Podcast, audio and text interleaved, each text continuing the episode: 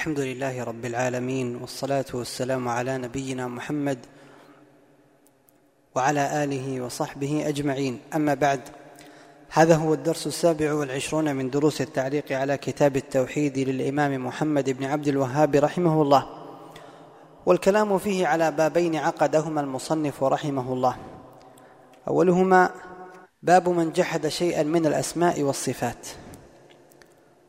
والكلام فيه على أمور ثلاثة. أولها فكرة الباب ومقصوده أن من لوازم الإيمان ومهمات الاعتقاد بل ومن أركان التوحيد وأقسامه توحيد الله في أسمائه وصفاته. وذلك بأن نثبت لله ما أثبته لنفسه وما أثبته له رسوله صلى الله عليه وسلم من غير تحريف ولا تعطيل ومن غير تشبيه ولا تمثيل أو من غير تكييف ولا تمثيل.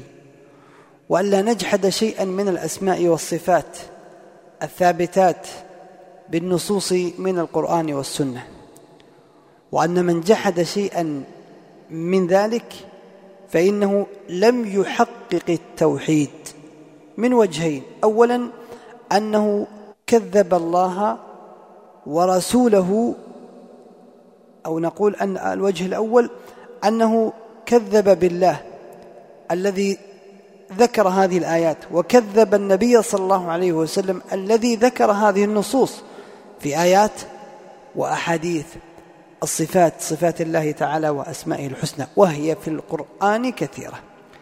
وثانيا أنه تنقص الله حيث جحد شيئا من صفاته وأسمائه.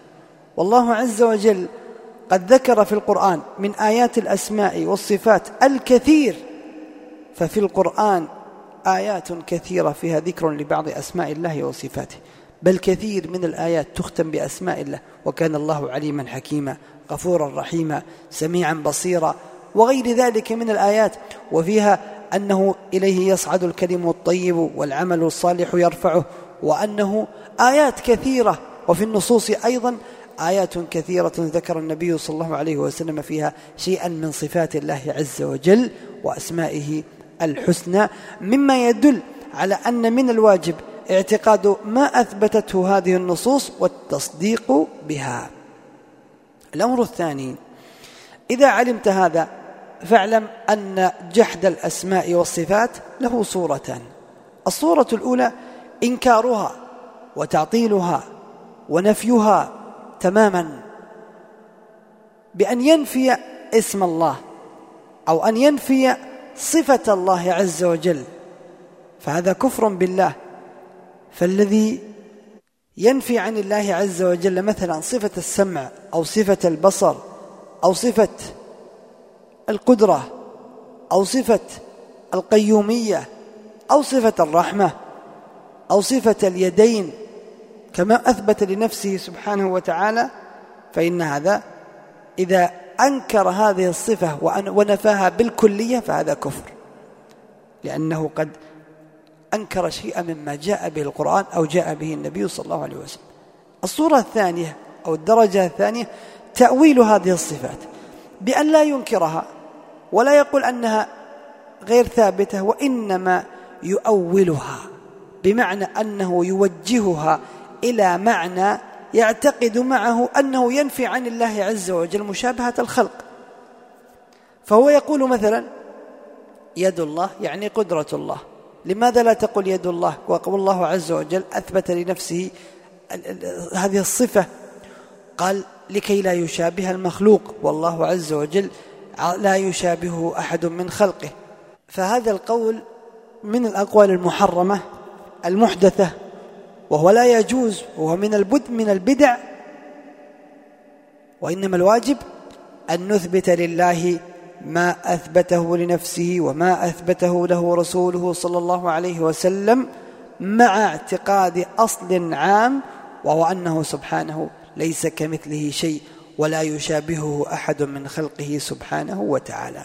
الأمر الثالث اعلم أن آه، باب الأسماء والصفات لله تعالى هو من أبواب الإيمان التي إذا تأمل الإنسان فيها زاد إيمانه وعظم ربه فعلاوة على أنك تعتقد في أسماء الله وصفاته ما أثبته لنفسه وما أثبته له رسوله فأيضا فوق ذلك أيضا تتأمل في ثمار الأسماء والصفات ما يجعلك تخشى الله وتخافه وترجوه وتحبه وهذا ما يسمى بثمرة معرفة الأسماء والصفات.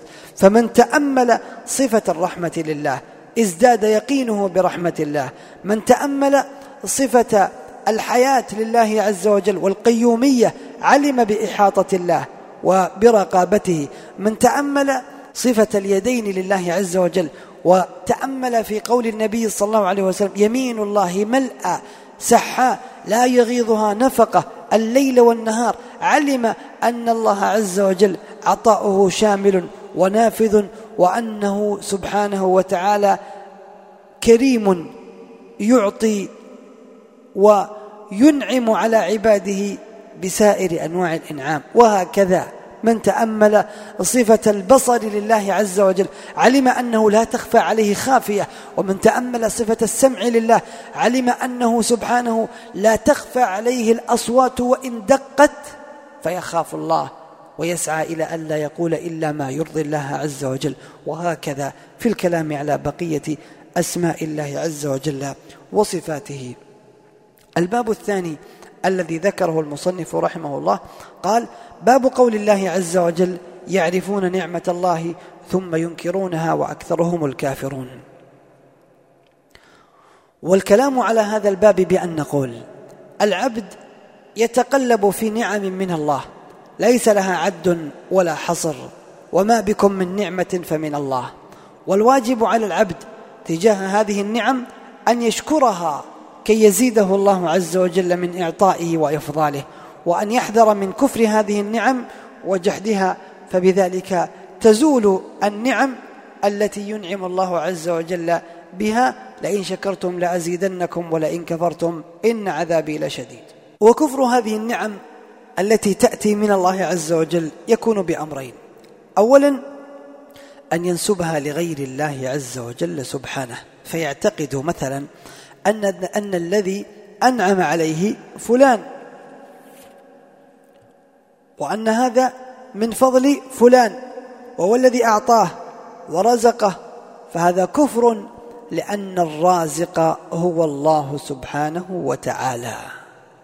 ومن صور ذلك من يعتقد أن نعمة المطر مثلا هي من نجم كذا.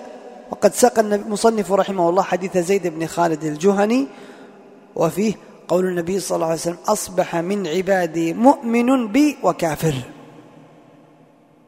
فأما من قال مطرنا بنوء كذا وكذا يعني من, من نجم كذا فذلك كافر مؤمن بالكوكب.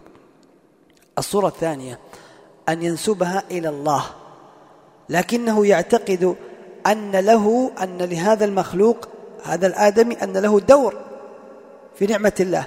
فيقول مثلا لولا معرفتي بالتجارة وحذقي وفهمي ما ربحت.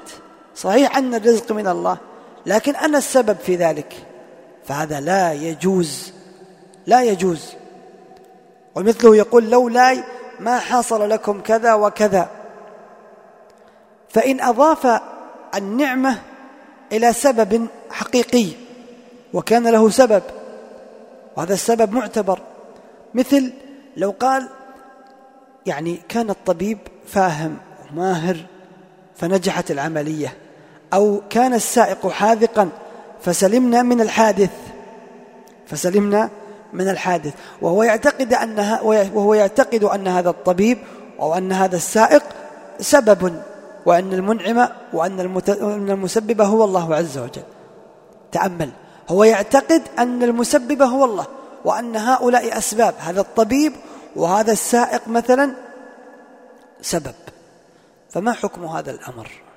هل يجوز أن تقول كان الطبيب ماهرا فسلمنا أو كان السائق فاهما وعارفا ونحو ذلك؟ فمن العلماء هنا في هذا الأمر من قال أنه لا يجوز.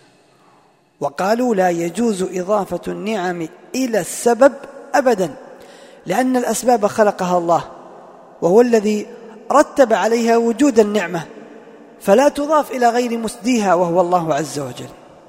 أقول أه، وما أكثر ما نسمع مثل هذه الألفاظ من يقول بفضل كذا حصل كذا في باب المدح يعني يقول وبفضلكم وبفضل أه، هذه الأشياء وبفضل كذا وهذا كله هذا على هذا الأمر لا يجوز.